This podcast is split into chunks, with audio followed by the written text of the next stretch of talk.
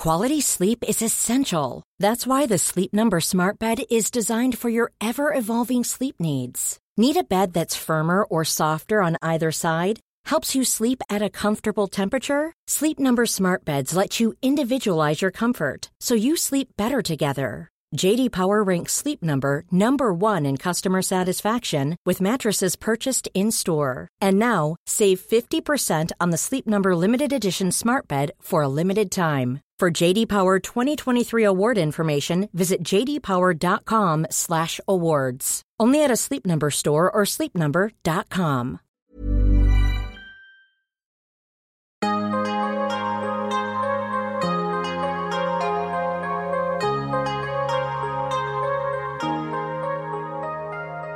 Vores mentale sundhed er nedadgående, og det er til trods for, at vi aldrig har været rigere, aldrig har haft flere muligheder og aldrig har levet længere.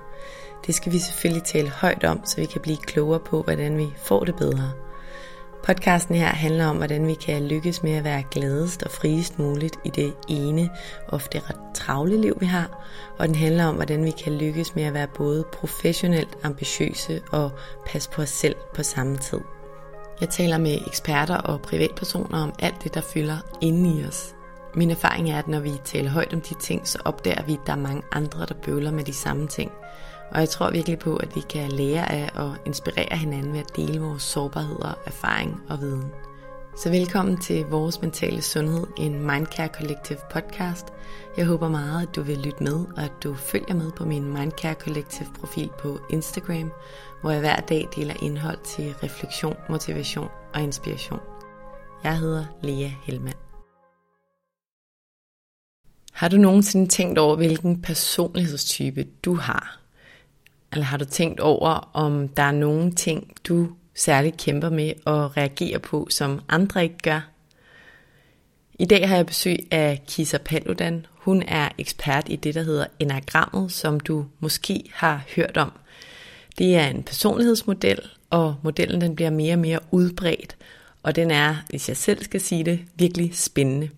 Enagrammet det indeholder ni personlighedstyper, og hele tanken bag enagrammet er, at jo mere bevidste vi bliver omkring vores egen type, vores egen types styrker og svagheder eller udviklingsområder, des mere frie og glade kan vi blive i livet. Man kunne lave en hel podcast-serie om enagrammet, så afsnittet her det er en introduktion alene til enagrammet og til de ni personlighedstyper. Jeg håber, at du har lyst til at lytte med. Jeg er sikker på, at du kan få noget ud af det. Inden vi starter, vil jeg også som altid lige nævne, at der er flere måder, du kan støtte podcasten på. Det er en kæmpe støtte, nok den allerstørste, når du deler på sociale medier, at du lytter med til podcasten. Og derudover så er det selvfølgelig også en stor støtte, når du rater og anmelder og subscriber til podcasten i den app, hvor du lytter til podcasten. Du kan selvfølgelig også støtte podcasten med et valgfrit beløb, og det gør du via MobilePay nummeret 155503, som du også kan finde i tekststykket under afsnittet her i din podcast-app. Tusind tak. Velkommen til Kisser Paludan. Tak. Hvordan har du det, Kisser? Ja, det er godt. Du er klar til dagens snak? Jeg er så klar. Jeg elsker at tale om det, vi skal snakke om. Dejligt. Mm. Jeg har personligt glædet mig meget til at tale med dig, fordi vi skal tale om noget, som jeg personligt synes er enormt spændende. Vi skal nemlig tale om forskellige personlighedstyper med udgangspunkt i den tilgang og den model, der hedder enagram. Mm. Og ja, som sagt helt personligt, så synes jeg, at det her med personlighedstyper, det er virkelig spændende. Og jeg har selv prøvet og erfaret, hvordan det at blive bevidst om at forstå andre menneskers præferencer eller tilbøjeligheder i kombination med sin egen kan have en enorm stor betydning for en relation faktisk. Ja. Jeg kender lidt til enagrammet og til min egen type, og det kan vi komme lidt tilbage til, men faktisk så kender jeg kun overfladisk til sådan hele metodikken, og jeg er sikker på, at der også er nogle af lytterne, der kender til enagrammet, og der er helt sikkert også nogen, der, der ikke gør. Så afsnittet i dag, det er dedikeret til, at vi altså taler om enagrammet, vi taler om, hvad det er, og om hvad vi kan bruge det til, og så gennemgår vi simpelthen de ni personlighedstyper, som enagrammet indeholder. Og det bliver selvfølgelig en lille smule overfladisk i dag, fordi som vi talte om, inden vi tændte mikrofonerne, så kunne man tale flere dage om bare én type. Men øhm, vi taler altså om de ni sådan lidt overfladisk, en introduktion til dem, og taler om, hvilke primære kendetegn der er ved de her typer, og så især, hvad deres styrker er, og deres udfordringer, eller man kan kalde dem deres udviklingsområde hver især. Er du klar på den? Ja, jeg er klar. Dejligt, Kisser. Vi springer ud i det, når jeg lige har givet en lille introduktion til dig. Du hedder som nævnt Kisa Paludan, og du er 53 år. Du er mor til to. Du har en kant psyk fra KU, men er efteruddannet inden for psykoterapi og parterapi og hypnose og mindfulness, meditation, og så jo også i enagrammet. Og du udbyder i dag dine egne uddannelser og kurser, og så er du foredragsholder og forfatter. Og du er både privat og professionelt særlig optaget af, at vi igennem indre arbejde kan skabe større bevidsthed, nærvær og kærlighed til os selv, men også til andre. Mm. Mm. Ja. Kisa, som jeg også lige nu var inde på her i introduktionen, så mener du, at vi ved at forstå os selv, altså ved at vi øger vores selvindsigt, der kan vi opløse de ting, der blokerer i vores liv, så at sige. Mm. Og på den måde, så kan vi leve et mere nærværende og kærligt liv med mening og glæde. Og det er jeg egentlig på mange måder rigtig enig i, men vil du ikke lige for mig og for lytterne sætte nogle flere af dine egne ord på, hvorfor det i din optik hænger sådan sammen? Mm.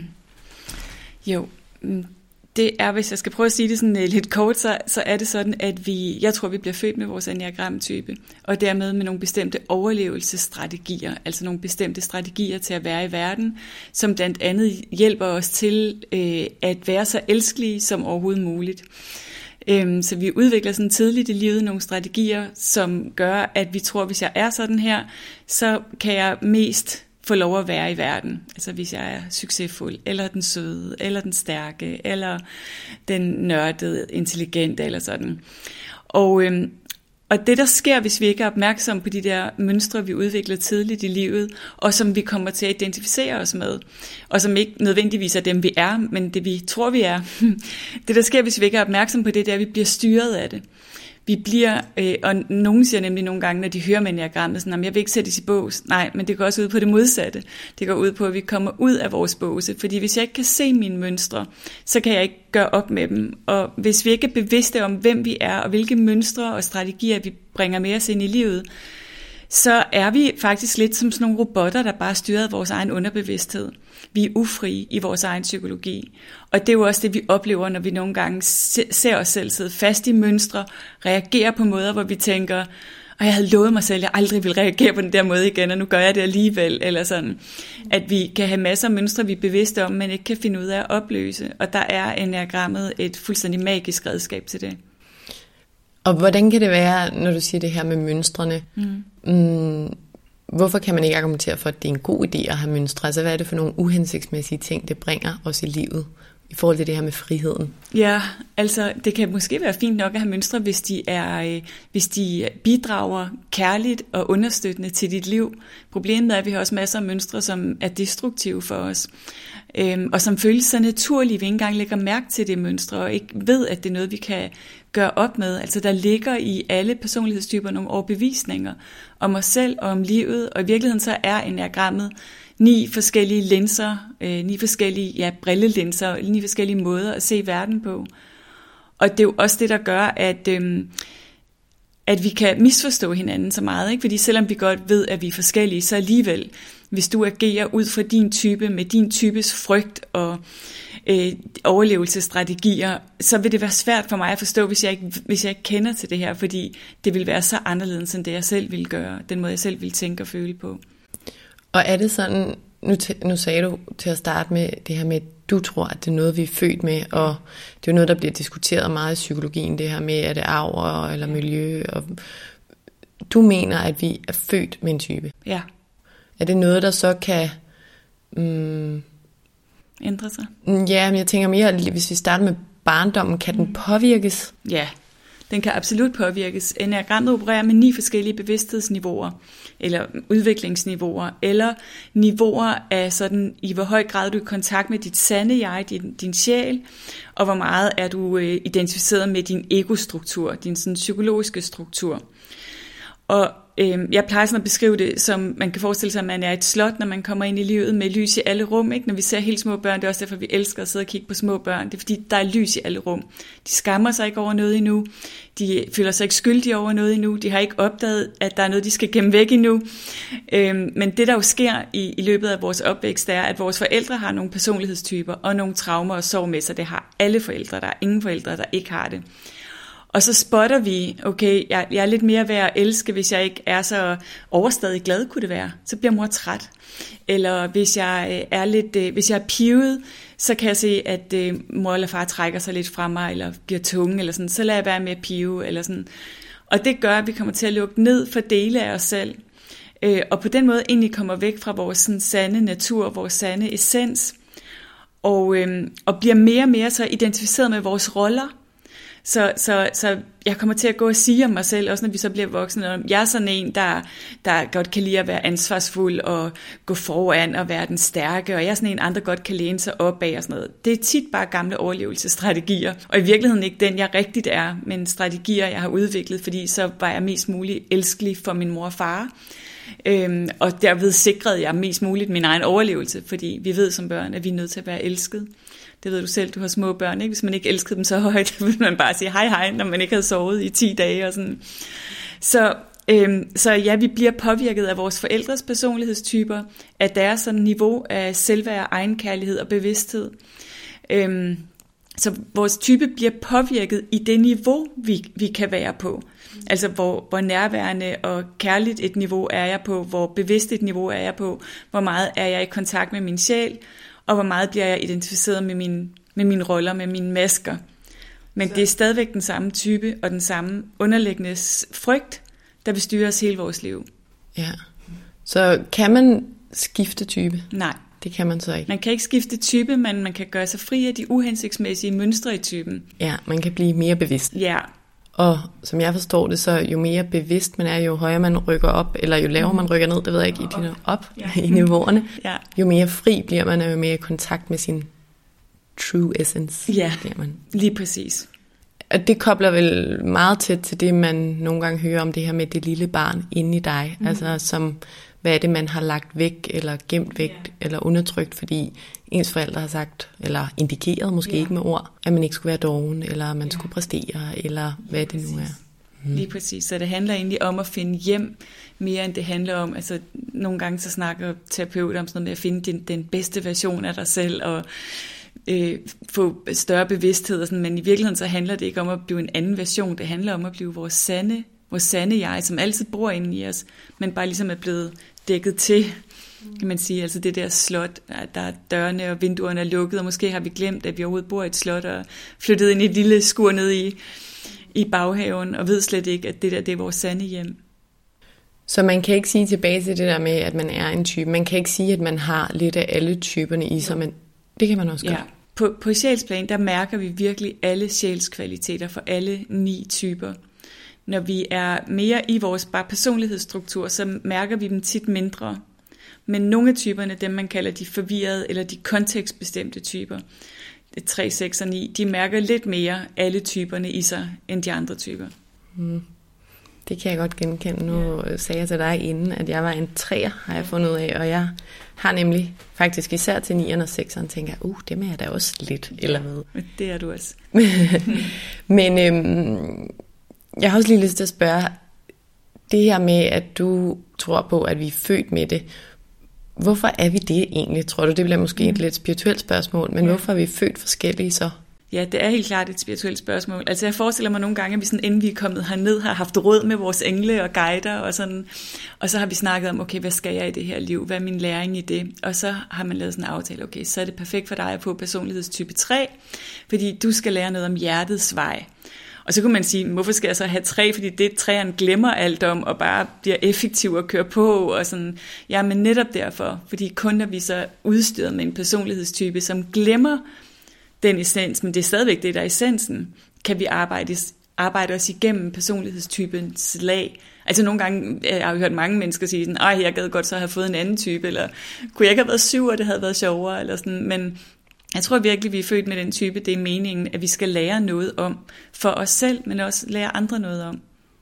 Det er en meget fin tankegang. Jeg hørte engang en anden sige, at det er måske en lille smule mindre spirituelt, og det er jo, hvad man er til, men at når man tænker på, ja, måske en gud, eller bare evolutionen, det der med, at vi skulle have et samfund, der fungerede, mm. så ville det også være enormt uhensigtsmæssigt, at vi alle sammen var sådan nogen, der eksekverede, eller vi alle sammen var sådan nogen, der tænkte på, hvad alle andre tænkte, ja. og alle sammen fik vildt mange idéer, men ikke eksekverede. ja, altså, vi har virkelig brug for alle enneagramtyper. Ja, ja, det var en meget fin tanke i hvert fald.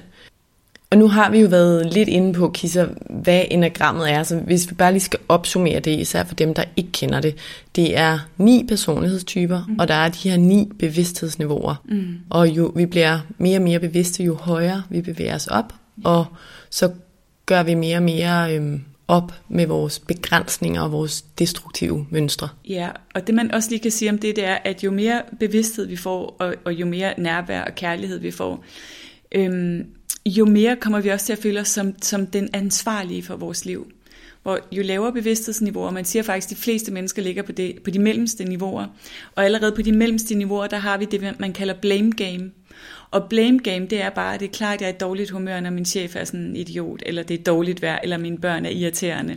Det er blame game. Og tro, at noget uden for mig er ansvarlig for at skylde hvordan jeg har det. Og det er jo helt almindeligt, men det er, de, det er sådan mellem, mellemniveauet.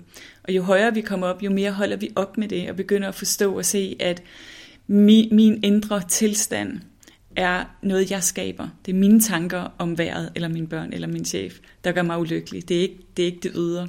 Mm-hmm. Så, der, ja, så der kommer sådan en stor grad af, af ansvar og frihed, og ja, vi holder op med at pege fingre af verden. Ja, og det du siger der, det er noget, jeg har stødt på før. Jeg synes virkelig, det er frihedsskabende. Ja. Om end virkelig svært, men at sige, altså den, der bestemmer over mine tanker og mine følelser, det er mig. Ja. Alle andre har deres historie og tænker yes. alt muligt andet. Præcis. Men det er ikke det, du er herover. Det er det, der sker ja. inde i dig. Det er en stor ting. Kisa, vil du ikke fortælle lidt om sådan, ja, bare grundlæggende, hvad, hvad er det primært, vi kan bruge enagrammet til, mm. og den viden og den struktur, den bringer i dag? Altså, hvordan kan vi bruge det som moderne mennesker? Ja, altså dels skal vi bruge det til at have, have selvindsigt, til at forstå, hvem vi er, sådan at vi kan leve et liv, som er i overensstemmelse med dem, vi er. Altså for eksempel har jeg aldrig haft en chef, jeg er otter, og jeg kunne nok godt have en chef, men det skulle virkelig være en bestemt type chef så, ikke? Øh, så det der med at, at ære dem, vi er, det, det er jo svært, hvis vi ikke rigtig ved, hvem vi er. Og rigtig mange mennesker ved ikke, hvem de er. De kender noget til deres roller og deres interesser, og sådan, men hvem er jeg sådan i grunden? Øhm, fordi så kan vi også skabe et, et virkelig selvkærligt liv, og øhm, være, have sådan en opmærksomhed på, altså hvem er jeg, hvad føler jeg, hvad er mine behov, hvorfor er jeg her, hvad er meningen med mit liv, så vi virkelig sådan kan ære vores eget liv. Og så sker der også det, når man øh, ikke bare kender enagrammet og har forståelsen, fordi der er noget dybere arbejde i os. Men jo mere jeg elsker mig og min enagramtype, jo mere kærlighed har jeg også til andre og, og deres mønstre og deres typer.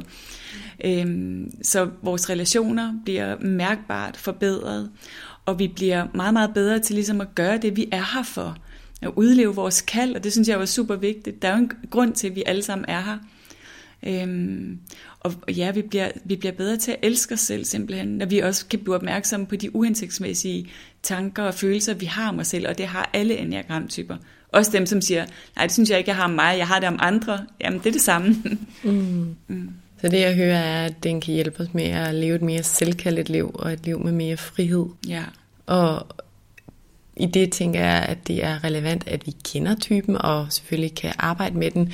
Men jeg tænker også hele det her med, hvad det er for et samfund, man lever i. Fordi jeg forestiller mig, at samfundet fordrer nogle typer yes. frem for andre. Og må ja. det være måske sværere for nogen ja. At leve deres kald end andre. Ja. Men stadig vigtigt, ikke? Det er nemlig spændende. Jeg tror for eksempel, Danmark er sådan lidt et, et sekserland, sådan det lo- lojale, skeptiske samfund, hvor man, hvor man skal passe ind. Ikke? Vi så det også under corona det var, der var vi virkelig under øh, sekserens fanfare der. vi skal gøre det, der bliver sagt, vi skal gøre det, der bliver forventet af os, vi skal passe ind, vi skal være en del af fællesskabet.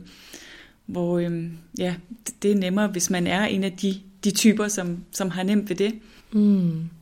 Og vi kommer tilbage til dem, der slet ikke ved, hvad det der 600 betyder. Ja. kommer vi tilbage til at dobbeltklikke lidt på det. Kisser, i løbet af især min, min arbejdstid, der har jeg stødt på forskellige personlighedstest og frameworks. Mm. Og ja, som sagt er det især i arbejde, det er for eksempel MBTI eller diskprofiler eller whole brain tilgangen, der hvor jeg arbejdede sidst. Og jeg er ikke rigtig stødt på enagrammet i virksomhedskontekster. Hvorfor tror du, det er det? Fordi den er for kompleks? Altså det bliver faktisk brugt i rigtig mange virksomheder. Gør det det? Ja. ja. Øhm, og mere og mere, og Danmark er et af de lande, der virkelig går foran med det. Så jeg tror, det bliver mere og mere udbredt, men ja, altså men altså, jeg kunne huske, jeg havde testteori på universitetet, og det var så kedeligt at lære en personlighedstype. Altså, det var så forsimplet. Jeg var sådan, hej, helt ærligt, hvis jeg sidder sammen med et menneske i 10 minutter, så kunne jeg også have sagt de der ting. Så hvad skal vi med sådan en test? Øh, og havde rigtig meget modstand på personlighedstypetest, og i det hele taget personlighedstyper, inden jeg mødte enagrammet. Øhm, jeg tror simpelthen bare, at det er fordi, det ikke er så øh, helt så kendt, og det ikke er, og det er mere komplekst, men vi mennesker er også meget mere komplekse end fire farver, eller sådan, så jeg tror, det kommer til at vinde mere og mere indpas. Og så har det jo også den spirituelle dimension. Og i modsætning til mange af de andre personlighedstype øh, systemer, så fortæller det os ikke bare, hvad vi gør, eller hvordan vi tænker eller føler, men motivationen bag. Den sådan helt grundlæggende, dybeste motivation bag, hvorfor vi gør, hvad vi gør. Og det synes jeg er ret fantastisk, for det gør en forskel. Ikke? Der er forskel på, om jeg forstår, at du gør, som du gør, fordi du er træer, eller jeg forstår, at det kommer ud af en frygt af at være værdiløs det giver bare noget andet. Hmm. Det giver en helt anden forståelse. Ja. Og det kan jeg huske, jeg også manglede lidt. Nu synes jeg, at whole brain tilgang var virkelig spændende, bare ja. fordi det var et redskab, jeg virkelig kunne bruge. Ja. Men der manglede lidt den der sådan, men hvorfor? Ja, det er det. Jeg synes til gengæld stadigvæk, det var, jeg kan huske, at øh, noget jeg tit sagde de år efter, jeg lærte det, øh, om whole brain, whole brain tilgang, som er en meget forsimplet model, og det er også en af den styrker, ja. så i der, hvor den bliver brugt. Men det var, at øh, altså, jeg tror faktisk ikke, jeg ville være sammen med min kæreste, hvis jeg ikke havde kendt til den. Fordi han er det, der i den personlighedstest er blå, og jeg er meget grøn og rød, og bare, nu skal jeg ikke gå ned i det, men vi er virkelig forskellige. Ja. Men det er bare så, det er så spændende, ja. og sådan tænk et potentiale, der så er i det, hvis det på den måde kan stå i vejen, eller ikke stå i vejen for... For kærlighed. Ja. Ja, ja. ja sådan er det virkelig. Quality sleep is essential. That's why the Sleep Number Smart Bed is designed for your ever evolving sleep needs. Need a bed that's firmer or softer on either side? Helps you sleep at a comfortable temperature? Sleep Number Smart Beds let you individualize your comfort so you sleep better together. JD Power ranks Sleep Number number 1 in customer satisfaction with mattresses purchased in-store. And now, save 50% on the Sleep Number limited edition Smart Bed for a limited time. For JD Power 2023 award information, visit jdpower.com/awards. Only at a Sleep Number store or sleepnumber.com. I'm Sandra, and I'm just the professional your small business was looking for, but you didn't hire me because you didn't use LinkedIn Jobs. LinkedIn has professionals you can't find anywhere else, including those who aren't actively looking for a new job but might be open to the perfect role, like me. In a given month, over 70% of LinkedIn users don't visit other leading job sites. So if you're not looking on LinkedIn, you'll miss out on great candidates like Sandra. Start hiring professionals like a professional. Post your free job on linkedin.com/achieve today.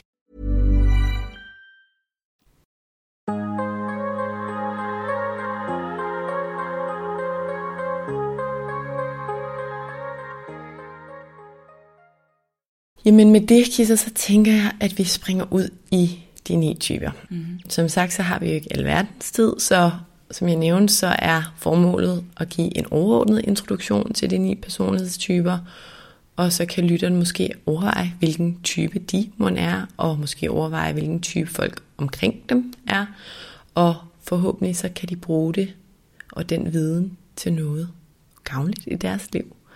Og vi går altså igennem typerne ved, at du fortæller om de særlige kendetegn ved dem, og deres styrker, og deres primære udviklingsområde. Mm. Og så hvis du har noget andet, så siger mm. det selvfølgelig det.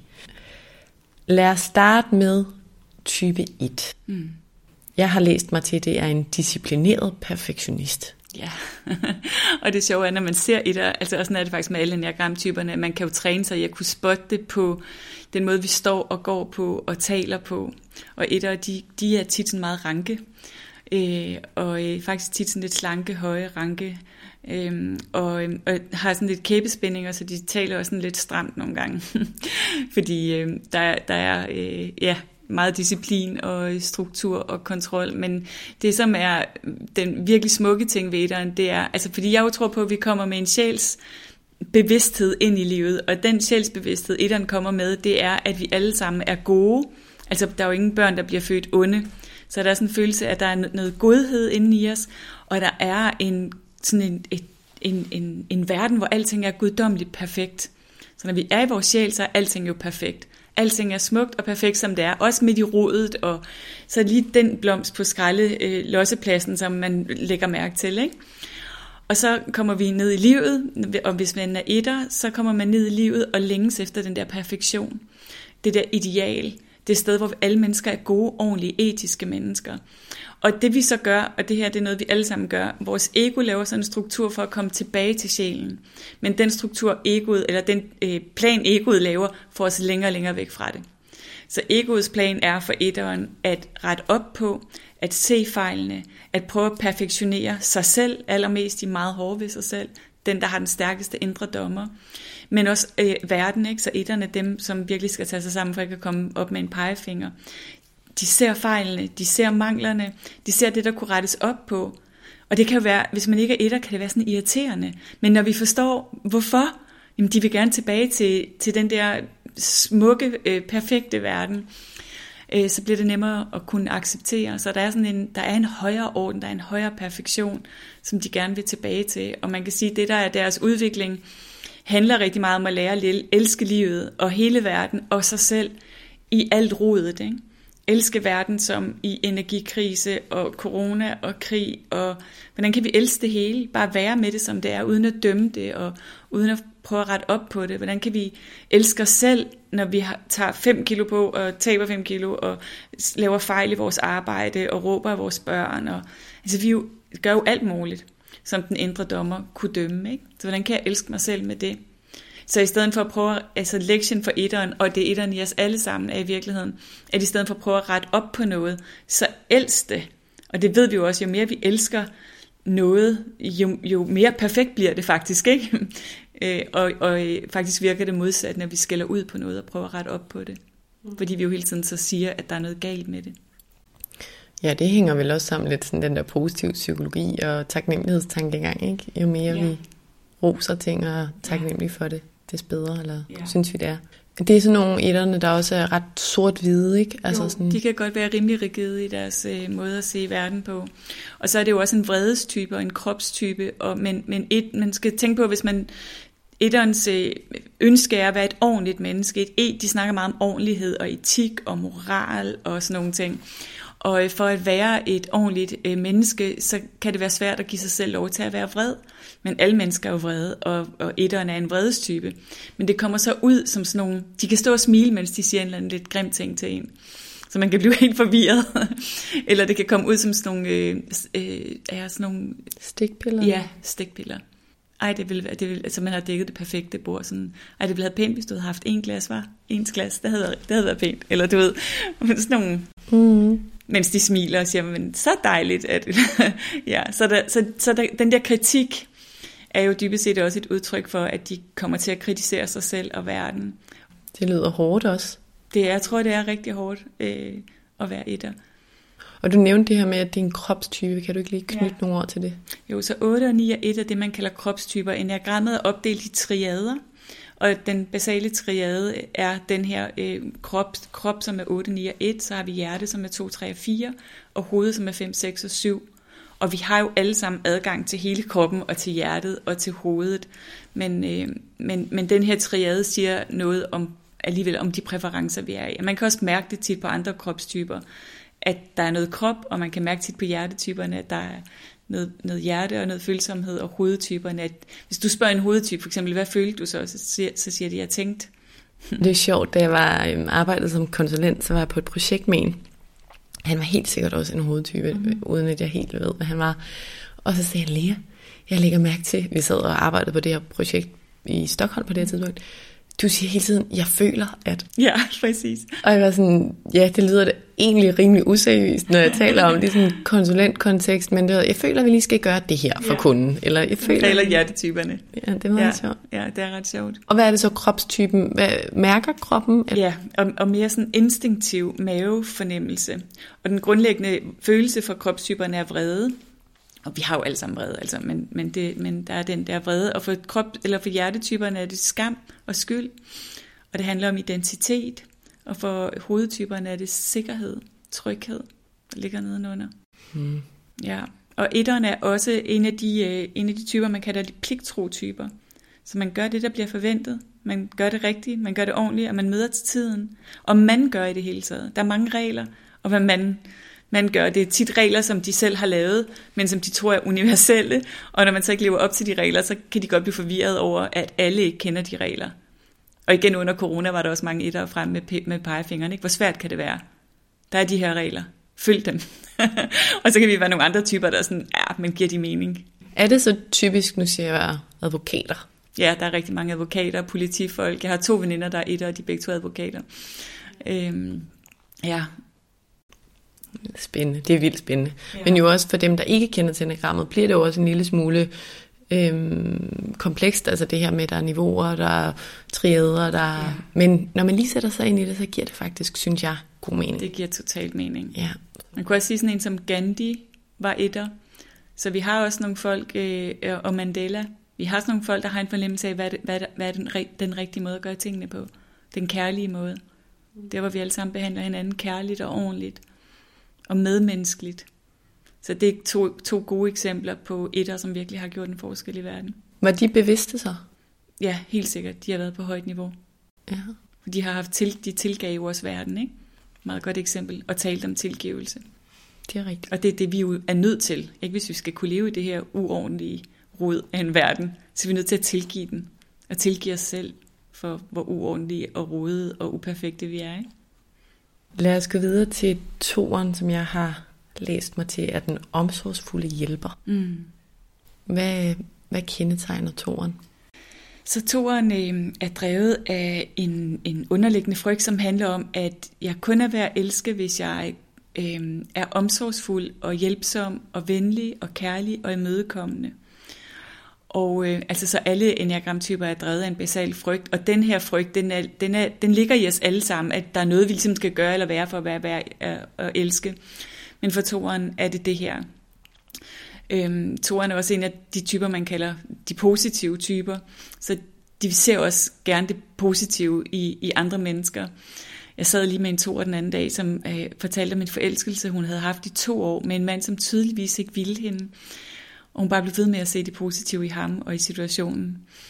Øhm, ja, så, så toeren, når de er på højt niveau, er de øh, kærlige og gode venner og omsorgsfulde og støttende.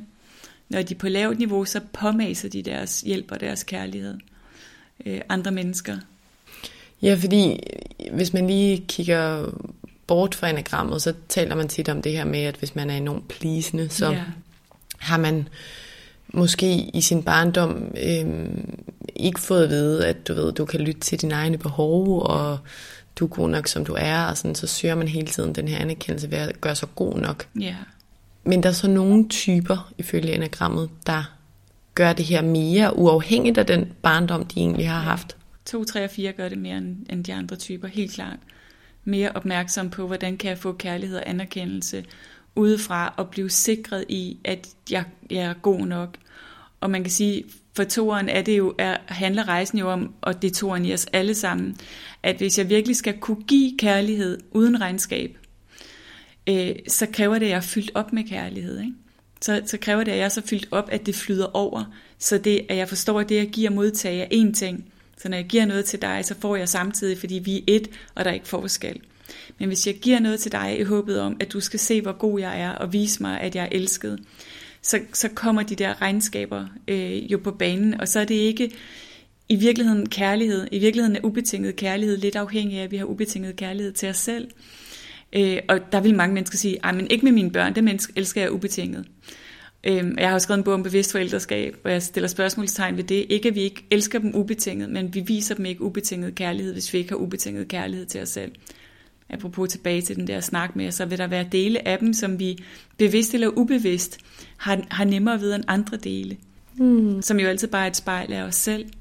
Så hvis vi virkelig gerne vil være kærlighed i verden, så er vi simpelthen nødt til at starte indenfra med at elske os selv og fylde os selv op og lytte til vores egne behov og melde dem ud. Og hvis vi så bliver ved toren, der øhm, har den her præference for at give kærlighed, mm. men egentlig for også at blive accepteret. Mm. Når, når toren er bevidst, du sagde det lidt i starten, men bare lige for at være sikker, vedkommende må stadig godt give kærlighed, men han, hun skal gøre det for at gøre det, og ikke for at forvente noget den anden vej, eller hvordan skal det forstås? Ja, altså i virkeligheden er, er, der jo, er, er der jo ikke noget galt med noget af det, enagramtyperne gør, for så vidt, at det er frit, øh, og at det kommer fra, fra et overskud, fra, at det kommer, dybest set kan man sige, at det kommer fra, fra sjælen. Hvis jeg ikke kan lade være med at gøre noget for nogen, fordi at det, jeg er øh, drevet af det, af min personlighedstype, og jeg bliver rigtig utryg, hvis jeg ikke gør det, så har vi et problem. Ikke?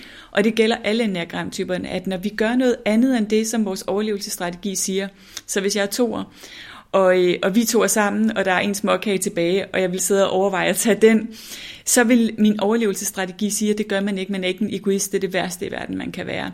Hvis jeg så gjorde det alligevel og tænkte, nej, jeg skal arbejde med mine behov, så tog jeg alligevel den småkage, så vil jeg sikkert komme til at føle skyld og skam, og det vil gøre, at jeg næste gang mindede mig selv om, det gør jeg aldrig igen. Fordi jeg, mit indre system, dømmer mig, når jeg gør det. Og det gælder, det gælder os alle sammen. Alle enagramtyper har noget, hvor vi dømmer os selv rigtig, rigtig hårdt, hvis vi træder ud af den der comfort zone, vi laver for os selv. Og der er vi tilbage ved den der frihed, du startede med at sige. Ikke? Fordi hvis vi kunne være i, at ja, jeg toer, og jeg kan godt lide at gøre gode ting for andre, men nu tager jeg den kage, fordi jeg har brug for noget sukker, ja. og så har jeg det helt okay med den. Præcis. Og dømmer mig ikke for det, så er jeg fri. Ja, så er vi fri. Ja. ja. Og hvis jeg ikke forventer at få noget igen, og ikke i det skjulte har en lille hemmelig sort bog, hvor jeg har noteret. Det der også er metoden, det er, at de er utrolig svære at få lov at give noget til. De længes efter, at nogen skal se dem. Det er det der lille barn inde i os alle sammen, som sådan længes efter, at der er nogen, der virkelig holder mig og har mig, og ser mig og drager omsorg for mig. Men jeg er så såret over, at det var der ikke. Så når nogen så prøver på det, så for at beskytte mig selv, så afviser jeg det. Øhm, og så bliver jeg sur over, at de ikke gør, kan finde ud af det. Ikke? Det var jo ikke sådan, jeg ville have det. Jeg, vil, jeg kan ikke lide tulipaner. Kun de roser, det ved du godt. Du elsker mig virkelig ikke, når du kommer med tulipaner. Du ved, altså, så finder jeg på alle mulige måder at afvise kærlighed og støtte. Det skal man ikke være toer for. Men, øh, og hvis man skal opsummere så deres udviklingsopgave? Det er simpelthen at lære at elske sig selv. Og, og at forstå, at de, ligesom vi andre, alle andre mennesker, er mennesker med, med menneskelige behov, at de holder sådan en stolthed hen over deres hjerte. Nej, nej, det har jeg, jeg har ikke brug for noget. Jeg har ikke brug for den småkage. Tag du endelig den. Så ender det med, at de bliver martyrer. Ikke? Så, så det at lægge stoltheden ned og give sig selv lov til at blive draget omsorg for. Og det kan man jo kun ved rigtigt at starte med at drage omsorg for sig selv. Og lære at elske sig selv. Men gælder det ikke for alle typerne, at de egentlig skal elske sig selv? Jo. Men det gælder bare særligt for toren. Det er ligesom det er, det er det helt store tema i toren, men det er jo et tema for os alle sammen. Og det er også derfor, at de temaer, der ligger i hver type, hvis vi kigger på det som temaer, eller vi kan også bruge det som sådan meditation, ikke? og mærke, hvordan bor det her også i mig, så synes jeg, så bliver det endnu mere interessant. Så bliver det ikke bare sådan, åh oh, nej, de der to år, som går rundt og holder regnskab. Så bliver det sådan, nej, den del af mig også, hvor jeg har svært ved at modtage kærlighed og omsorg og næring øh, og, og, øh, og afviser, når jeg får det sådan, hvordan er det i mig? For det bor i os alle sammen. Men det er en særlig problematik her. Ja. Lad os gå videre til type 3. Der er den effektive udretter. Ja. Ja. Fortæl lidt om den. Ja, så, så træeren, øh, den sådan grundlæggende frygt i træeren er at være uden værdi. Og, øh, og så tror de, for at skabe værdi, at det de kan gøre, det er at prøve at være den bedste, at være den, der udretter, at være den effektive, at være den succesfulde. Øhm, og så prøver de, i stedet for at mærke, hvad hjertet kalder på, så prøver de på at regne ud, hvordan bliver man det. Det som vi snakkede om før, jeg har også en søn, som er tre og læser på CBS, så, så, jamen, så læser jeg måske på CBS, eller ellers bliver jeg læge eller advokat, eller du ved, et eller andet som, eller det kan også være noget helt andet, men, men noget, hvor jeg har mulighed for at være den bedste, øh, og, og være dygtig og effektiv, og være den, der udretter noget. Problemet er, at øh, hvis jeg ikke mærker, hvad er egentlig mine talenter, hvad længes jeg efter, hvorfor er jeg her rigtigt, hvad er meningen med mit liv, hvad er jeg her for at udrette, så bliver vi ulykkelige, og så Altså jeg har siddet også øh, som, som terapeut med mange mennesker, som er nået rigtig højt i deres karriere, og mange af dem har været træere, øh, og som har følt sig fuldstændig tomme, og med en følelse af, at lige om lidt bliver afsløret. Og det er ikke fordi, de er blevet, øh, skulle afsløres i noget, for de har, har øh, haft øh, masser af uddannelse og masser af erfaring, men den der følelse af, nedenunder er der tomt. Og de skulle bare vide, at jeg faker det. Øh, og det er der mange, der kan have det sådan, men det er ligesom træerne. Ikke? Jeg påtager mig roller og masker, som at de roller og masker, jeg påtager mig for at være den succesfulde, og jeg føler mig mere og mere tom. Ja, for der er meget med det her tilpasning også, ikke? Jo. At den tilpasser sig. Ja, på de lidt lavere niveauer, der kalder man træerne for kameleonen. Og det er både, altså på de højere niveauer er det jo en fantastisk evne at kunne tale med alle mennesker på alle planer. Øhm, og, og hvis man ikke er opmærksom, så risikerer man selvfølgelig at tabe sig selv. Ikke? Fordi hvem er jeg så? Hvis jeg er på en måde, når jeg er sammen med dig, og i en anden kontekst, så klæder jeg mig anderledes, så taler anderledes, fordi der passer jeg ind der. Så hvad er mit, mit sande jeg? Hvem er jeg, når jeg er autentisk, uden de der masker og roller, er, er en af invitationerne for træerne.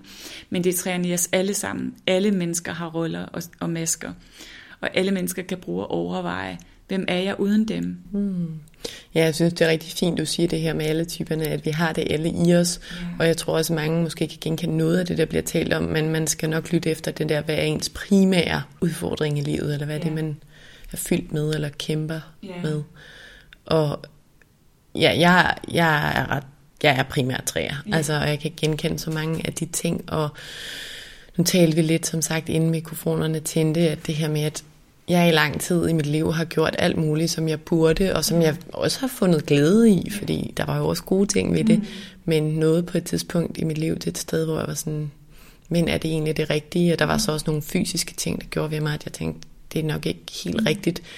Og i den her proces med Mindcare Collective, jeg udelukker ikke, at jeg skal tilbage til noget af det, jeg mm. gjorde før, men så bliver det bare med nogle helt nye briller, yeah. og en helt må- en måde at være i det på. Yeah. Mm, fordi det her med ikke at mærke sig selv og være effektiv og søge, søge sin eller min værdi mm. på grund af præstationer og så videre, det, det er bare rigtig meget den, jeg er. Ja, og, øhm, det er i hvert fald meget det, der din, din øh, personlighedsstruktur er. Mm. Det der med, at, at man skal gøre, at, at vi, vores værdi ligger i vores gøren og ikke i vores væren.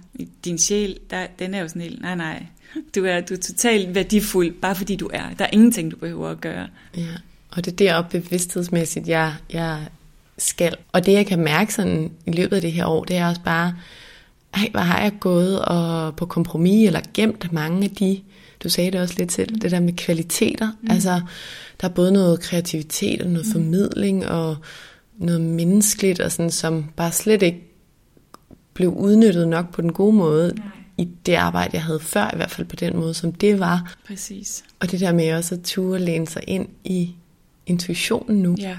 Altså det, det er ret vildt at opleve. Ja, det er ret fantastisk, ikke? Jo, selvom det jo stadig har en masse træ, eller jeg er stadig hjemmesøgt af en masse træ og tanker. ja. Men det synes jeg er ret vildt. Men når det er sagt, så øh, kan jeg både genkende også ting fra toeren, og faktisk ja. også fra etteren. Ja. Og jeg kan huske fra sidste gang, jeg hørte om enagrammet, så mener også, det er især 6'eren og 9'eren. Øhm, så det her med at, at kunne genkende sig mm. selv i mange ting, er det unormalt? Nej, ikke når man er træer. Og det er jo for eksempel også en af de ting, der gør, at træer er gode sælgere og gode konsulenter, fordi, og også tit er det, fordi de kan det der med at tune ind i øh, andre, andre øh, enagramtyper, og tilpasse dem og mærke dem. Jeg synes også, at tit træer er nogle af dem, der bliver hurtigst til at kunne genkende andre typer. Øhm, og det tror jeg er derfor, at de, de genkender det reelt. Er der en type i samfundet, der er flest af?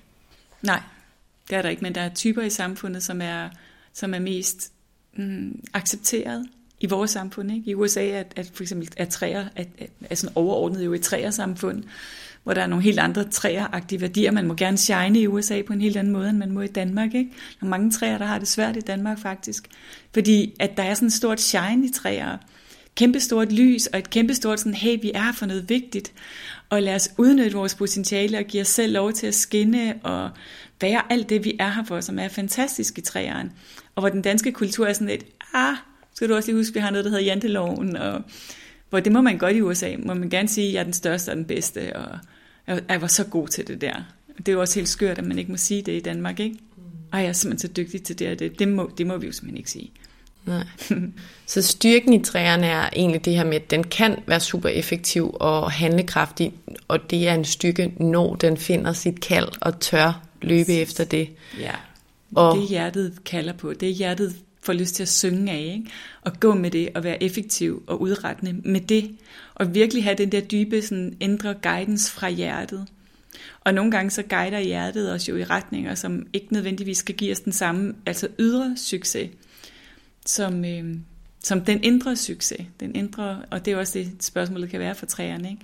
Hvad, hvad er indre succes for? Eller hvad er succes i det hele taget overhovedet for en størrelse for mig? Og det er jo noget, der fyldt rigtig meget faktisk i mine tidligere afsnit, og som stadig gør ja. det her at prøve at prædike, hvad er succes for os hver især? Fordi samfundet siger én ting, men ja. hvad er det egentlig for os? Og når jeg har været det igennem, som jeg har med os, hvor jeg altså, havde kroniske bihulsmerter, og blev rigtig syg, og sådan igen vil jeg gerne understrege, jeg havde det jo ikke elendigt. Mm. Jeg havde det fint, men jeg havde det bare ikke nær så godt, som jeg kunne have det. Mm.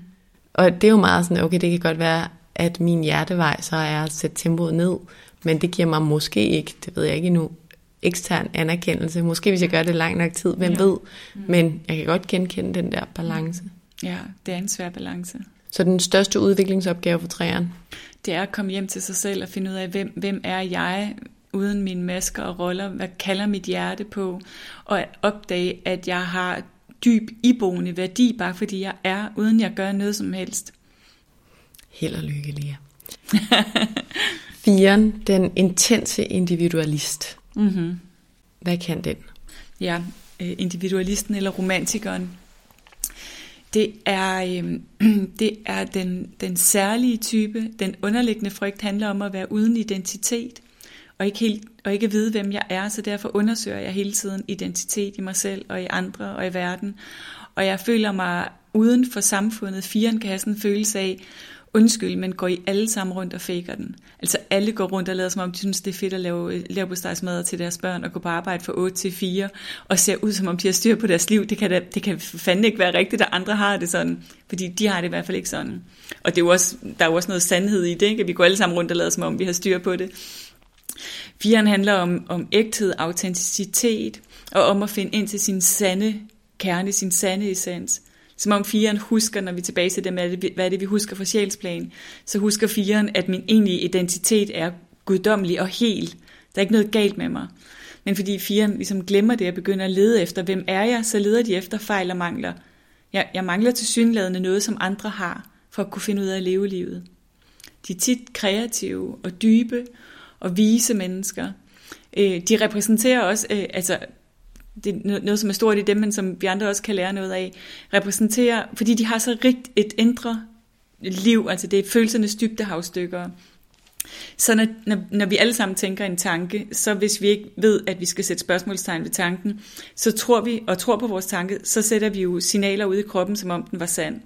Så hvis jeg tror, at jeg sidder i et fly og tror, at den der lyd, det var helt klart, nu styrter vi ned, så kan, jeg, kan man jo få koldsved og hjertebanken, og folk kan besvime og skrige og græde. Altså vi kan jo sætte alt muligt i gang i os selv, øh, bare på en tanke.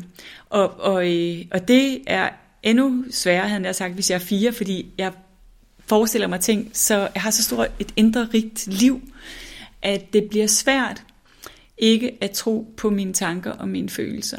Så jeg kan komme til at sidde fast i smerte og sorg og Ja. Så, så hvad er den store udviklingsopgave for firen? Det er faktisk at forstå, at jeg er ikke mine følelser, og jeg er ikke min smerte. At være villig til at opgive følelserne og smerten, og bare at være i livet, og at vide, at der er ikke noget at lede efter. Altså, der er ikke nogen identitet at lede efter. Den bor allerede inde i dig. Du er den, du leder efter. Og derinde i det sted, du leder efter, der er du helt. Øh, fire går også rigtig meget i terapi og på kurser og sådan noget, fordi der er noget galt med dem. Og der er noget, de lige skal have healet lidt mere, inden de kan være helt gode nok og finde ud af at leve deres liv. Så de går tit hele livet og venter på at leve livet, fordi der lige er noget, de skal have mere styr på ind i sig selv først.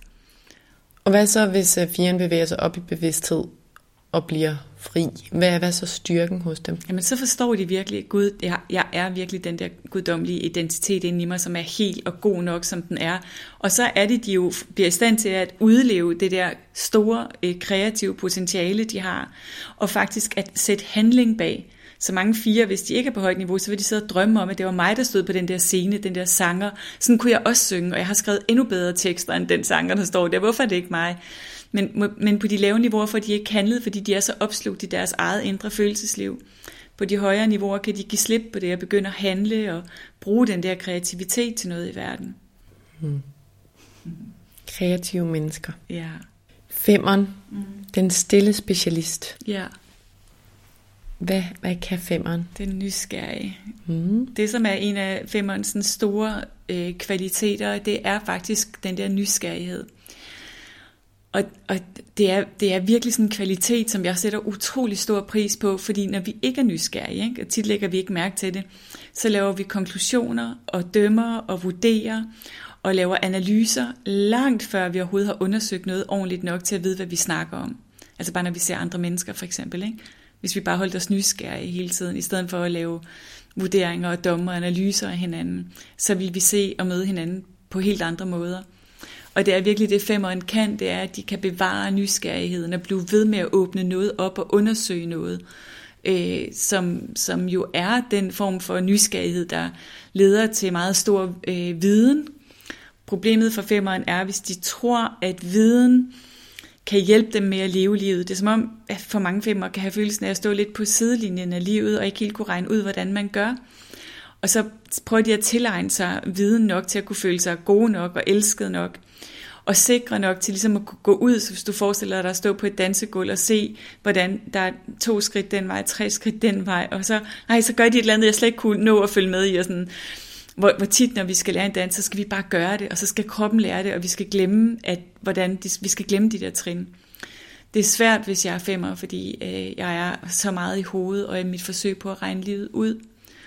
Og femmerens rejse handler meget, rigtig meget om at opdage, at nedenunder hele min sådan lyst til at øh, erhverve viden, men, men det er fedt også, at de gør det, ikke? For det er specialisterne i vores samfund.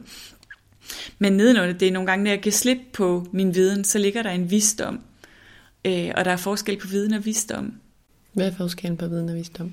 Viden er, så hvis jeg, hvis jeg læser en bog for eksempel, så kan jeg læse den og forstå den. Hvis jeg for eksempel læser en spirituel bog, så kan jeg læse den og forstå den, og jeg kan forstå teorien, og jeg kan måske genfortælle den. Visdom er, når jeg har mærket den i mit hjerte og inde i mine celler, og jeg kan leve den. Hmm. Jeg har forstået den med hele min sjæl, ikke kun med mit hoved. Og, og det er derfor, de er hovedmennesker, og ja. nu ser du specialister, og nu, ja. det, uden at det skal være negativt, men det er tit nørder, ikke? Jo, det er, det er tit nørderne. Det er, øhm, og i virksomheder er det tit ja, dem, der har specialistrollen, og det er de rigtig, rigtig gode til. Og de er også gode til egentlig bare at sidde for sig selv og nørde med et område. Og, og de ved sindssygt meget. Altså fordi de bruger hele deres liv på at undersøge ting. Er det så en styrke? Ja, det er en kæmpe styrke ja, nogle gange, når jeg har lavet øvelser med femmeren, så, øh, så, giver jeg, så sætter jeg folk ud i grupper, og så giver jeg dem en blomst. Og så skal den gå på omgang, den der blomst, i lang tid, måske 10 minutter. Hvor man bare bliver ved med at, at lægge mærke til en ny ting på den. Og, og det sjove er jo, at ellers vil vi bare se en rose eller et eller andet. Men når vi virkelig bliver nysgerrige og kigger tæt på den, så ser vi, at der er alle mulige farvenuancer i stænglerne, og du ved, vi ser alt muligt, som vi ikke ville have set, hvis vi ikke kiggede så tæt og ikke var mere nysgerrige, og ikke gav os, altså hvis vi gav os tid til det. Og det er det, femmeren egentlig kan. Ja. Det Selvom det ikke er en rose, men ja. livet. Ja, ja, livet, men også og men al form for viden egentlig. Altså Einstein er et godt eksempel. Ikke? Det der med at blive ved med at nørde med ting, indtil jeg pludselig forstår noget større, og forstår den større sammenhæng. Hvis vi skal forstå store sammenhæng, så er vi jo nødt til at have forstået alle detaljerne i den store sammenhæng. Hvad er så deres primære udfordringsopgave, eller udviklingsopgave? Kan du lige gentage den? Ja, det er faktisk, at de trækker sig tilbage fra livet og fra andre mennesker. Der er sådan en overbevisning om, at jeg kunne leve på en sten, og jeg har ikke brug for noget. Og de er sammen med 2 og 8, det man kalder afvisningstyper. Så de afviser at modtage næring fra andre. Øh, og femmeren er den, der allermest øh, afviser, både fra det feminine og det maskuline, at modtage næring og omsorg. Og der er sådan en overbevisning om, at jeg kan leve alene og på en sten, og jeg har ikke brug for noget eller nogen. Men det er jo en overlevelsesstrategi. Så det at give sig selv lov til at være i relation med andre og med livet, er en helt klart en udviklingsopgave for femmeren. Og måske ikke øh, at behøve at regne den ud. Ja, som jo også er et meget godt eksempel på, det kan vi alligevel ikke. Mm-hmm. øhm, ja. Så den opnår mere frihed, når den anerkender det. Ja. Ja. ja. Sekseren har jeg øhm, læst mig frem til, at den loyale skeptiker. Ja, det, er den. det var den, jeg nævnte før i forhold til, til Danmark, som kunne være sådan et, et sekserland. Ikke? Så den underliggende frygt for sekseren er, at jeg står uden støtte og uden guidance i livet. Så når vi igen snakker om det der med, med sjælen, der kommer ind og ned i en krop, og så glemmer vi, at vi er connected med noget, der er større end os, og pludselig identificerer jeg mig kun med min krop. Jeg tror, jeg er lille mig i den her krop, som jo kan dø anytime eller blive syg, og jeg kan se de mennesker, jeg elsker i mit liv, det er det samme. Der er det her eksistentielle grundvilkår for os mennesker, at vi kommer ind i livet, og vi ved, at vi kan dø, at alting kan gå, kan gå galt. Der er ikke nogen garantier for noget. Vi kan miste hinanden, vi kan miste kærligheden, og alligevel skal vi være fuldt vågne og engageret og gå all in på det. Det er sådan lidt vild grundpræmis for os. Ikke?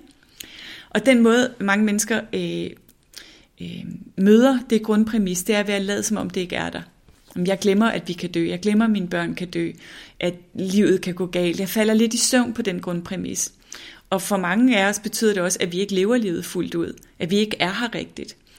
Øhm, eller vi kan blive frygtfulde. Vi kan prøve at forudse alt det, der kan, kan gå galt, så jeg sikrer mig, at der ikke sker nogen af alle de der katastrofer, som kan gå galt. Og det er sekserens strategi. Men, men, og det er sekseren i os alle sammen. Ikke? Øhm, ja, og planlægge og undersøge ja. og helgardere sig ja. på alle mulige måder. Ja. Er det så også typen, der nemmere kan måske for angst og sådan nogle ting? Ja. Sekserne er helt klart øh, nogle af dem, der får, får nemmest angst, fordi de har rigtig, rigtig mange tanker netop om det, der kan gå galt. Rigtig mange frygtbaserede tanker. Nogle, nogle af de største øh, inspirationskilder i verden i forhold til, til at arbejde med tanker og skifte mindset fra, fra frygt til kærlighed var sekser. Øh, Helen Schuckman, som, som downloadede bogen Et kursus i mirakler, var sekser. Øh, Louise Hay var sekser. Øh, Baron Katie, som stadigvæk lever, er sekser. Øhm, og det, altså de har jo blandt andet udrettet alt det, de har udrettet i deres liv, fordi de har forstået på egen krop, hvad det betyder, hvis jeg ikke er opmærksom på min mentale hygiejne. Ikke? Jeg er simpelthen nødt til at være nærværende nok til at i og overvåge mine tanker, så de ikke stikker af. Fordi det gør vores tanker, og det gør de for alle. Sekseren er ligesom bare den, der er vågen på det. Og vågen på frygten. Andre enneagramtyper vil sige, nej, nej, jeg er ikke bange. Men det er tit en overlevelsesstrategi, hvor sekseren er sådan lidt, altså hvad snakker du om? Hvordan kan du ikke være bange på at se, at dit barn kan dø anytime? Øhm. Så sekseren har til opgave også at være opmærksom på de der grublerier og bekymringer, og ja. sætte sig fri af dem, eller gøre noget andet, have nogle strategier. Ja, og den eneste måde, man kan det, den eneste måde, man kan være i verden, eller være menneske i verden, på en måde, hvor vi bare er i tillid, og i kærlighed, og uden frygt, det er ved at forstå, at der er noget større end os. Hmm. Hvis jeg tror, jeg er alene og separat, glem det. Det kommer ikke til at ske. Så vil vi være frygtfulde, uanset hvilken type vi er. Men når jeg begynder at, at lytte til, okay, der er faktisk sådan en, min sjælstemme, eller min essensstemme taler til mig hele tiden. Øh, så jeg behøver egentlig ikke at være i tvivl. Sekseren er også den store tvivler. Det er dem, der hele tiden tvivler og for og imod. Og når sekser går, så kan man nogle gange se det på deres gang, at de går sådan vugne fra den ene side til den anden side. Fra på den ene side på den anden side. Man kan sådan se det. ja. Øhm, Hvad er så deres primære styrke? Deres, altså udover at der jo også i vores enneagram-types øh, kvaliteter, øh, også de, de kvaliteter, der spænder ben ved os, er der jo også nogle store kvaliteter. Ikke? Så de er rigtig gode her på en arbejdsplads til at hjælpe med at se frem, og til at hjælpe med at se på, hvad skal vi være opmærksomme på, hvad kunne der potentielt gå galt i det her projekt. Øh, og så skal der måske sidde nogle andre, der eksekverer på det og siger, okay, nu har hun sagt, at 50% kan gå galt. Vi gør det alligevel, eller sådan. Og så sidder de og tænker, hvad laver de? Øh, men, men det er de rigtig, rigtig gode til. De er gode til at se frem, de er gode til at se og lave, øh, jeg ved sådan noget, øh, altså de, der er mange sådan nogle i forsikringsselskaber, sådan, der skal lave sådan nogle fare assessments. Og, Risikoanalyser. Ja, alt sådan noget. Det, og de er rigtig dygtige analytikere. Øhm, men altså deres, deres udviklingsvej er at give slip på frygt og give slip på øhm, den tvivl, der bor inde i, og begynde at lytte til den sikre stemme, som bor inde i, som ikke er egoets. Hmm.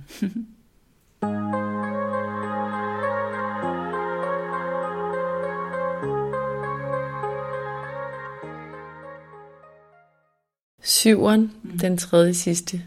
Nu bevæger vi os, eller hvad? Vi havde 5, 6 og 7 nu, ja. de er i hovedet. Ja, så nu har vi den sidste af hovedtyperne. Den entusiastiske, visionære person. Ja, det er den, som de fleste gerne vil være.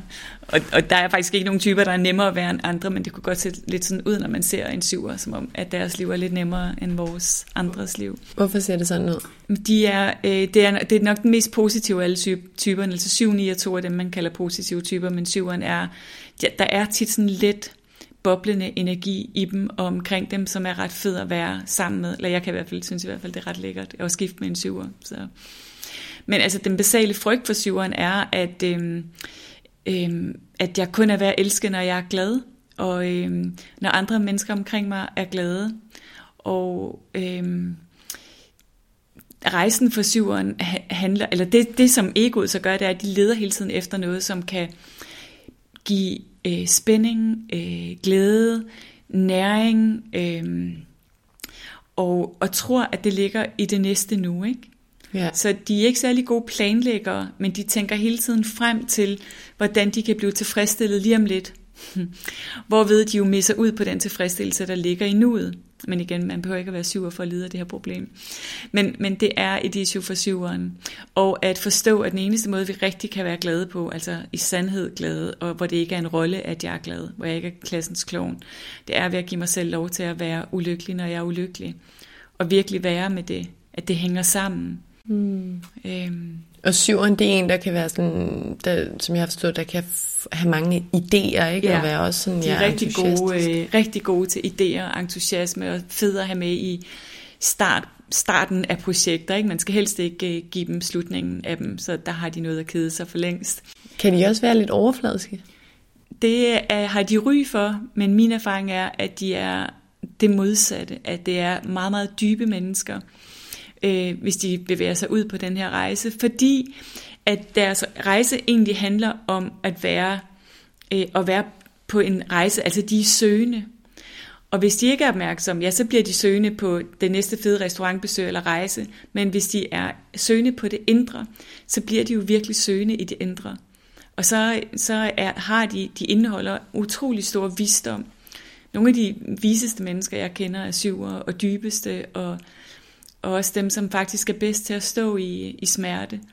Men kan man sige, at hvis de er bevidste, eller hvis de er ubevidste omvendt, så så kan de måske virke lidt overfladiske, fordi de hopper fra idé til idé uden at nyde nuet. Og... Ja, præcis. Og hvis man har en syver som chef, som er ubevidst, så vil de kaste idéer og opgaver ud. Ikke? Og når der så kommer en pligtro etter eller toer eller sekser og har lavet de der opgaver, så er de sådan, hvad, har du lavet den? Det var bare, en, det var bare noget, jeg sagde, nu er jeg videre, og så bliver de helt, helt frustrerede. Så ja, de kan virke overfladiske og hurtige, øh, og deres opgave er helt klart at træne sig i at være nærværende med sig selv og i nuet. Øhm, og at mærke den fylde, der jo ligger i nuet, og som egentlig kun er i nuet. Ikke? Øhm, og at forstå, altså de længes ligesom efter den der følelse af at være gennemnæret, ligesom sådan en lille baby, der lige har fået bryst, den der følelse, hvor man bare, der, man er virkelig sådan næret hele vejen ind i sjælen. Det er den, de længes efter. Og den kan vi jo kun finde indenfra. I virkeligheden så alle enneagramtyperne leder efter det, de længes efter uden for dem selv. Men det findes kun indeni. Så den der syver der, den har det med at afprøve alle mulige forskellige ting måske, og som du siger, restauranter, ferier, og mænd eller kvinder, og ja. opgaver, og ja. også kan måske faktisk bare også sætte tempoet lidt ned, eller fokus Absolut. lidt ned. Sætte tempoet ned og trække vejret og komme til stede i nuet. Og tit når syver gør det, så kommer der jo alt det op, de ikke har mærket i livet, fordi de ikke har givet sig selv lov. Ikke? Ja, så, så det, kan, det kræver noget, den her udvikling. 8'eren, mm. så bevæger vi os op i kropstyperne. 8, 9 og 1 af kroppen, kropstyper. Den aktive udfordrer, og du nævnte selv, at du er 8. Ja. Hvad, hvad er 8'eren for en? Jamen det er udfordreren eller lederen, altså af ledere i virksomheder er der rigtig mange, der er 8, fordi der er sådan en naturlig følelse af at kunne tage lederskab for ting. Øhm, den, den basale frygt handler om ikke selv at være in charge øh, over sit liv, ikke selv at kunne sætte retningen i sit eget liv. En frygt for at blive, øh, at blive gjort fortrædet eller såret, og øh, ikke at have kontrol. Øhm, og derfor gør rigtig mange otter øh, utrolig meget for ikke at blive såret. Det vil de passer på sig selv. De gør sig selv toffe og stærke, og lader som om, at man ikke kan sove dem. Øh, og mister lidt adgang til deres egen sårbarhed. Og øh, de er øh, tit øh, meget overansvarlige. Øhm, og altså det, der er så interessant med enagrammet, det er jo, at det hele er bare selvbilleder. Ikke? og det er ikke engang sikkert, at de der selvbilleder er rigtige. Så toeren, der synes selv, at de er den bedste ven, det er slet ikke sikkert, at de er den bedste ven. Men bare det billede af, at jeg tror, at jeg er den bedste ven, kan faktisk gøre nogle gange, at jeg ikke gør mig umage. Eller otteren, der tror, det er mig, der er den stærkere ansvarsfulde, og den, der går foran med tingene. Det er ikke sikkert, det er rigtigt, at jeg gør det, men det er mit billede af mig selv. Hmm. Hvis vi skal spotte en 8, som du siger det her med ledertypen, hvad er der ellers ved den, ved den 8? Altså 8'eren på lavt niveau er meget nemmere at genkende. Hvis vi nu starter med dem på højt niveau, så er det sådan en som Martin Luther King. På lavt niveau er det Trump. Øh, så der er de nemme at genkende, fordi de larmer. De, går, de larmer, når de går. De taler højt. Deres øh, tale øh, er fuld af energi og ild, og, øh, og, de, og de skubber til folk. Øh, fordi det er udfordrende. Så de kan godt være sådan lidt, øh, som du siger, ja, larmende, hvor ja. man tænker, hvorfor larmer du sådan? Ja, du har ikke rigtig noget at have i. Ja, ja, ja. Ja, de kan, de kan komme til at larme lidt, lidt rigeligt. Ja, og hvad er deres udviklingsopgave? Jamen det er at øh, åbne op for deres sårbarhed, og at give sig selv lov til at være. De har, de har lukket kontakten til det der lille sårede barn inde i dem. Og det er også derfor, de er meget beskyttende. De er meget opmærksomme på, hvis nogen er sårbare eller øh, udstillet, eller sådan, så er de meget, meget modige til at gå foran og hjælpe. Øh, men, men det gør de jo rigtig meget, fordi at, øh, de har efterladt deres eget indre lille sårede barn indeni, alene indeni. Ikke? Så de projicerer ligesom det ud i verden, det som de gerne også selv ville have haft, at der var nogen, der havde beskyttet dem. Så at åbne op for den der sårbarhed og give sig selv lov til at være et helt menneske og forstå, at ægte styrke ikke handler om at gøre sig stærk, fordi det er bare fake styrke. Men at ægte styrke handler om at være et helt menneske, hvor, man, hvor vi jo er sårbare. Og at, at ægte styrke bor i sjælen. Og den kan vi kun få adgang til, når vi giver os selv lov til at gå i stykker nogle gange og være små og ikke kende retningen. Så der er meget sådan overgivelse i, i vejen for otteren, at give slip på at tro, at jeg ved bedst. Give slip på at, at tro, at det, det er min vilje, der er den rigtige vilje, og læne sig ind i en større, en større bevidsthed. Give slip og overgive sig. Også til sårbarheden. Også til sårbarheden. Jeg hører det her med, at de må gerne være stærke, men de skal også forstå, at styrke er også at vise sårbarhed. Præcis. Og man kan måske godt genkende de her chefer eller ledertyper, som du siger, der bare trumler derud af. Ja. Men jeg tror også godt, man ved, at hvor ville de bare være meget bedre ledere, ja. hvis de også omfavnede deres egen sårbarhed og turde vise den. Præcis. Og også i talsatte andres sårbarhed og ja. omfavnede den. Ja, lige præcis, og havde medfølelse for den. Fordi otteren på lavt niveau, der ikke har gjort det, de kan også jo have ingen tålmodighed med andres sårbarhed. Men det er jo kun, altså alt det, vi har svært ved i andre, er jo kun et spejl af det, vi har svært ved i os selv. Ja. Vi taler altid kun om os selv, mm. når vi taler til eller med eller om andre. Det er det med de der skyggesider, ikke? det vi bliver irriteret på ved andre, noget vi ikke har dealet med i os selv. Ja, altid. Lad os tage den sidste type, nieren, som også er en kropstype. Mm. Den tilpassende fredskaber, står ja. der her. Ja, og man kunne lige starte med at sige, at øh, altså, det er jo vredestyper 8, 9 og 1, og 8'eren er meget øh, ekspressiv i deres vrede, og den er tit så også hurtigt overstået. 9'eren siger man nogle gange er den mest vrede af alle typerne, men når du ser en 9'er, så ser de så fredsagtige ud og blissful og sådan, men der er stor vrede. Men hvis jeg skal være et menneske, der skaber harmoni og balance, så er jeg nødt til at undertrykke min vrede. Og det gør 9'er rigtig meget. Øh, og det har rigtig mange konsekvenser for dem, at de gør det. Og hvad gør nieren ellers? Altså, hvordan kan vi genkende nier? Vi kan, gen, altså, vi kan genkende dem, hvis vi bare ser dem på mennesker, som nogle gange har sådan, det synes som om, de har en lidt let gang på jord. De går simpelthen øh, tit sådan lidt let hen over et gulv, og har tit sådan et store øh, drømmende øjne. De, øh, altså deres basale frygt handler om ikke at være god nok, hvis jeg ikke mærker eller skaber harmoni og balance inde i mig selv eller omkring mig. Så, så det jeg gør for ikke, for at ikke at være den, der skubber til båden, det er, at jeg dissocierer og trækker mig tilbage fra verden og fra mig selv. Øhm, jeg, jeg, jeg frygter ikke at have forbindelse med andre mennesker, ikke at være forbundet med andre. Jeg husker, at der var et sted på sjælens plan i universet, hvor vi alle sammen var et, og der var fred. Så, så det længes efter, men, men egoets plan får mig længere og længere væk fra det, jeg længes efter, fordi jo mere jeg trækker mig væk fra mig selv og fra det, jeg mærker og føler, og mine holdninger til ting og mine behov, jo mere disconnected vil du også føle dig fra mig. Du vil få sværere ved at mærke, hvem er du egentlig, og hvor, hvad føler du, og, øh, og så vil du komme til at føle dig disconnected fra mig, så egentlig kommer jeg til at gøre det, som, og det gør alle enagramtyper, vi kommer til at gøre det, vi allermindst mindst ønsker os. Men det er nogen, der er meget sådan, fornemmer andre, og sådan lidt, er de sådan lidt plisende, eller også? Eller hvad ja, altså de er i hvert fald konfliktsky, for, fordi at de er virkelig, virkelig øh, bange for øh, ufred. Og det betyder, at de er rigtig, rigtig gode til at skabe synergi og sammenhæng. Så hvis man har dem med til et møde, så er det dem, der hører, hvad alle siger. Og så laver de en opsamling, hvor alles holdninger kan komme i spil og blive en del af det her store, øh, smukke ting. Men de har glemt overhovedet at melde ind, hvad de selv synes. Og så går de fra det der møde og har glemt sig selv. Og der er også en, et, et, et arbejde for de fleste nier med at forstå, hvor vigtigt det er, at de er her. At de har en betydning på jorden. Øh, og det, de er her med, nemlig den der store øh, ubetingede kærlighed, hvor vi alle sammen er et, og, hvor, og hvor, hvor vores egentlige ønske er at skabe fred. Det er så vigtigt, at de går ud i verden med det. Og tit kom, bliver de ikke helt tydelige i det, fordi de ikke er helt tydelige i sig selv og i verden. Så, så deres styrke er det her med faktisk ønsket om harmoni, og også at prøve at efterleve det. Men hvis de ikke er bevidste, så risikerer de at miste sig selv. Ja, så i virkeligheden er det jo sådan med, med os alle sammen, at det, der er vores store styrker, også kan være vores største benspænd. Ikke? Mm. Og ja, for nierne, det er de rigtig gode til at skabe harmoni og balance, og, øh, og synergi, og se sammenhængen, og skabe øh, connections. Og, og hvad er deres, og deres største udviklingsopgave lige sagt? Ja, de falder kort. i søvn.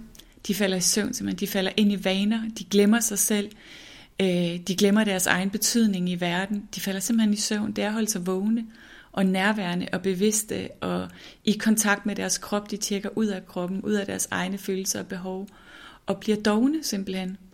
Øhm, træerne, når de er meget presset, som du er, så går de i ni, og nogle gange, når de kommer i terapi, så er de gået i ni, fordi de er så presset, og så kan de slet ikke handle på noget. Og de er ved at dø altså over sig selv, fordi det er så forfærdeligt, når man er træer. Ikke at kunne det. Det er virkelig interessant. Altså jeg synes jo, det nævnte jeg i introduktionen, at det her, det har kæmpe potentiale at vide, og ja. selvfølgelig kan vi genkende måske noget i alle typer, men vi skal forstå det her med, at der er en primær type, og så hvis man dykker ned i det, så er der også to vinger, som jeg kan forstå, ja. og det kommer vi ikke ind på i dag, men ja, jeg er i hvert fald primært træer, men jeg kan genkende noget, især i toeren faktisk, ja. også i etteren, ja. en lille smule i syveren, ja. lidt i nieren, men faktisk mere toeren, vil jeg ja. sige. Ja, så måske har du vinge til to. Måske, ja. Mm. Og jeg synes faktisk også, der var lidt i firen. Ja.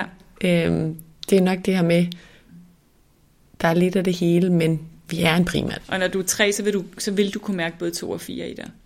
Det vil du formentlig kende det, medmindre du har modstand på dem, og derfor ikke vil anerkende, at de bor i det også. Men, ja. men ellers så ja. Hvis, hvis lytterne vil gøre noget, ja. og nu har de hørt det her, de synes det er spændende, de er stadig lidt usikre måske på, ja. hvor de er, hvad, hvad vil du så opfordre dem til at gøre?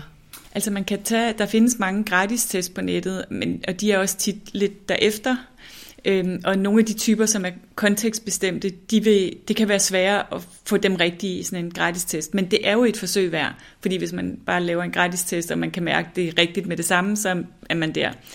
Ellers så kan man, jeg har en, en test på min hjemmeside, som koster 400 kroner, tror jeg, den kan man tage. Og så findes der en stor test, den har jeg ikke selv, som hedder Integrative Enneagram Test, øh, som vist koster 1500 kroner. Så man kan teste sig. Man kunne læse Enneagrammets Visdom, som er en fuldstændig fantastisk bog. Øh, man kan lytte til nogle af mine podcasts på Soul Talk, der har jeg lavet en del øhm, øh, podcasts om Enneagrammet. Jeg har en øh, klub, Soul Talk Circle, hvor vi hele, hele næste år kommer det til at handle om et kursus i mirakler og enneagrammet. Øh, så der vil, kommer, kommer man helt sikkert også til at kunne lære mere. Så en ting er at finde ud af, hvilken type man er, men det handler altså også, at man arbejder med det. Ja, first step er ligesom at finde ud af, okay, hvad, hvad, hvad, er, det for, hvad er jeg for en type, og så begynde at gå på opdagelse i, hvilke udviklingsområder er der. Og der er også tit, når man opdager sin type, sådan et, et indledende selvkærlighedsarbejde. Opdage, shit, er det min mønstre? Er det det, der jeg gør? Mm. Og, og at tilgive sig selv for det. For de uhensigts, uhensigtsmæssige mønstre, man kan se, man har haft i sit liv som vi ikke kan gøre for.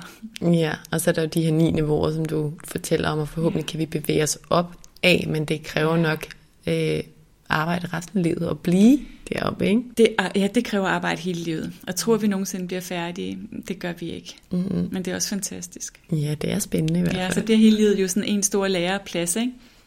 Alle møder med alle mennesker, lige fra ned i supermarkedet til vores dybe nære relationer bliver udviklingsmuligheder. Lige et spørgsmål omkring det der med barndommen. Mm. Fordi det er noget, jeg stødt på flere og flere gange, også hos min egen psykoterapeut, men det her med at dele med det indre barn, og hvad der ligesom er sket i barndommen, hvad vi har fået lagt låg på, det prøver vi at pakke væk, og så gør vi mere noget andet, fordi så vi følt os mere elsket. Vil det sige, at jeg tror, når man snakker om det, så tænker man på, hvad ens forældre har gjort, og dem, man har været tæt på. Mm. Men egentlig har man faktisk været sådan allerede indstillet lidt yeah. i en eller anden retning. Så forældrene har gjort noget, men ja. egentlig er det ja. ens personlighed, der ja. udfordrer en mest. Ja, det er i hvert fald en stor del af det, og det, og det forhold, ens forældre har haft til den personlighed, man havde. Altså, hvor god adgang har de haft til det, som var ens kvaliteter, og har, har der været noget der, de har haft modstand på ubevidst, ikke? Mm. Men ja, det gør os også, altså det sætter os jo ikke fri som forældre, men lidt mere i forhold til at forstå, at øh, ja, vi kan gøre alt muligt, men vores børn er dem, de er, og øh, de vil have nogle, øh, nogle områder, som de vil skulle arbejde med, uanset hvor meget vi elsker dem, og hvor gode forældre vi er. Øh, og at altså, det, det er kæmpestor betydning som forældre at kende sine børns type, og kende sin egen, så man kender sine egne lukkede rum og døre, og kan møde sine børn mere som, som de mennesker, de er, ikke? Og være opmærksom på, hvordan kan jeg understøtte, hvis jeg har et barn, som er en træer, behøver man måske ikke at sige, at du skal gøre dig umage, vel? Eller du ved. Hvor gamle skal de være, at vi kan gennemskue deres mønstre? Eller øhm, ja, der er nogle af typerne er meget tydelige, fra de er helt små. Øh, havde jeg kendt enagrammet, da min datter var, var helt lille, så havde jeg vidst, hun var fire. Hun var meget tydelig. Min søn lavede jeg en test med, da han var ni år, og han kom ud som træer så oversatte jeg bare lidt testen til sådan børnesprog. Ikke? Men, men, men havde jeg tænkt mig om, så havde jeg også vidst det, da han var helt lille, fordi han går sådan meget selvsikkert og maskulint, og du ved, altså, og har altid gjort det, fra han overhovedet kunne gå to skridt, så var det sådan en sådan selvsikker øh, vej ud i livet, ikke? Og min datter har altid været ekstremt følsom. Så jeg tror, vi kan se det rimelig, rimelig tidligt, men det er jo selvfølgelig godt at holde sig øh, nysgerrig og åben. Og så man ikke sætter dem i en boks for tidligt, vel? Ja, det skal vi passe rigtig meget på med vi kan jo virkelig bruge det til at være opmærksom på vores egne blind spots i forhold til den type, vores børn er. Ikke? Og, øh, fordi de kommer til os med nogle blind spots, vi har, som en mulighed for, at vi kan blive mere hele, sådan at de kan få lov at udvikle sig til hele mennesker. Og det kan de kun rigtigt, hvis vi tager den opgave på os. Så derfor er det genialt at kende enagrammet, når man har børn. Et kæmpe samspil ja. i hvert fald. Det aller sidste spørgsmål, Kisa, jeg plejer altid at spørge mine gæster om, hvis de vil opsummere eller sige mm. tre nye ting, sådan de tre sidste ting, du vil sige i forhold til det, vi har talt om i dag, som lytterne kan tage med. Ja. Hvad vil du så nævne? Tror, den, den, den ene ting er, at øh, jo mere vi arbejder med, med os selv, med bevidsthed og kærlighed indefra, jo bedre en verden skaber vi. Vi skaber ikke en bedre verden ved at blive bange for det, der sker i verden lige nu, eller ved at pege fingre af den, eller synes, det skal holde op, men med vores arbejde indenfra. Fordi vi skaber verden indefra og ud. Øhm, det andet er at øh, virkelig møde dig selv med masser af medfølelse og kærlighed i det her arbejde. Det er der virkelig brug for. Øh, at vi, ja, vi virkelig møder os selv med stor nænsomhed, når vi arbejder med os selv. Og øh, ja, hvad kunne være en tredje ting? Hvad synes du? Kend din type. Ja, kend din type. Lær din type at kende. Ja, virkelig. Mm. Den, det er virkelig en stor gave. Ja. Mm. Det synes jeg virker sådan, og jeg har i hvert fald lyst til at dykke meget mere ned i det. Ja. Tusind tak, fordi du vil være med i dag, Kisa, som jeg fik nævnt i begyndelsen, synes jeg jo, og det har jeg også nævnt mange gange, men at det her med personlighedstyper, det er vildt spændende, og der findes mange modeller derude, men jeg synes virkelig det her med, at den har nogle detaljer og nogle niveauer, der bare gør den ekstra spændende, som jeg ser det, at den har et kæmpe potentiale for os selv og for relationer. Ja, virkelig. Og tak fordi du vil være og dele Tusind din tak viden. for invitationen.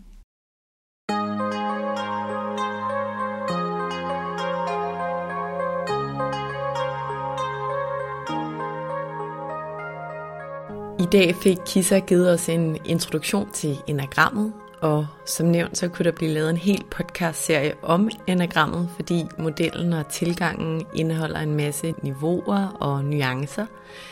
I dag var bare en introduktion til den her personlighedsmodel, og forhåbentlig har det givet dig noget ny viden eller inspiration med på vejen. Jeg synes personligt, som jeg fik nævnt et par gange, at det her emne omkring personlighedstyper, det er virkelig spændende, og der er et stort potentiale i det.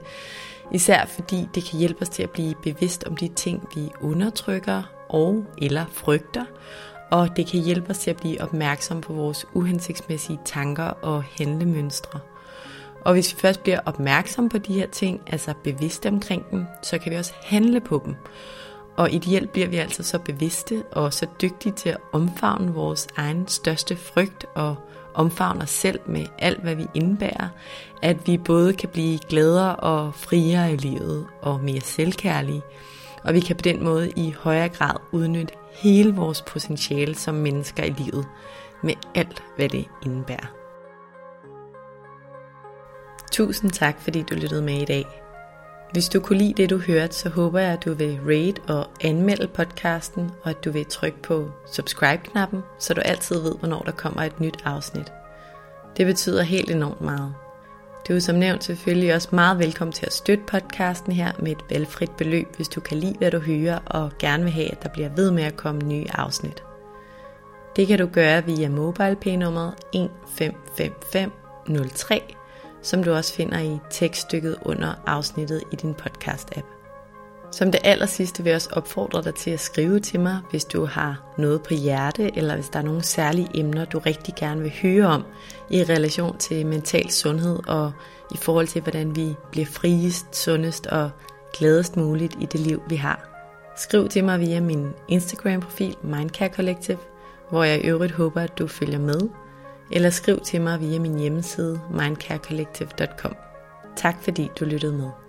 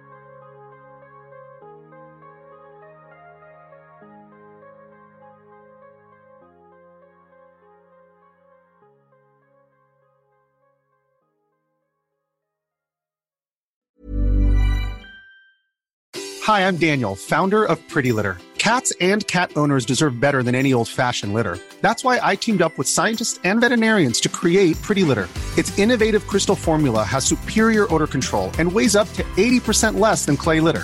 Pretty Litter even monitors health by changing colors to help detect early signs of potential illness. It's the world's smartest kitty litter. Go to prettylitter.com and use code ACAST for 20% off your first order and a free cat toy. Terms and conditions apply. See site for details.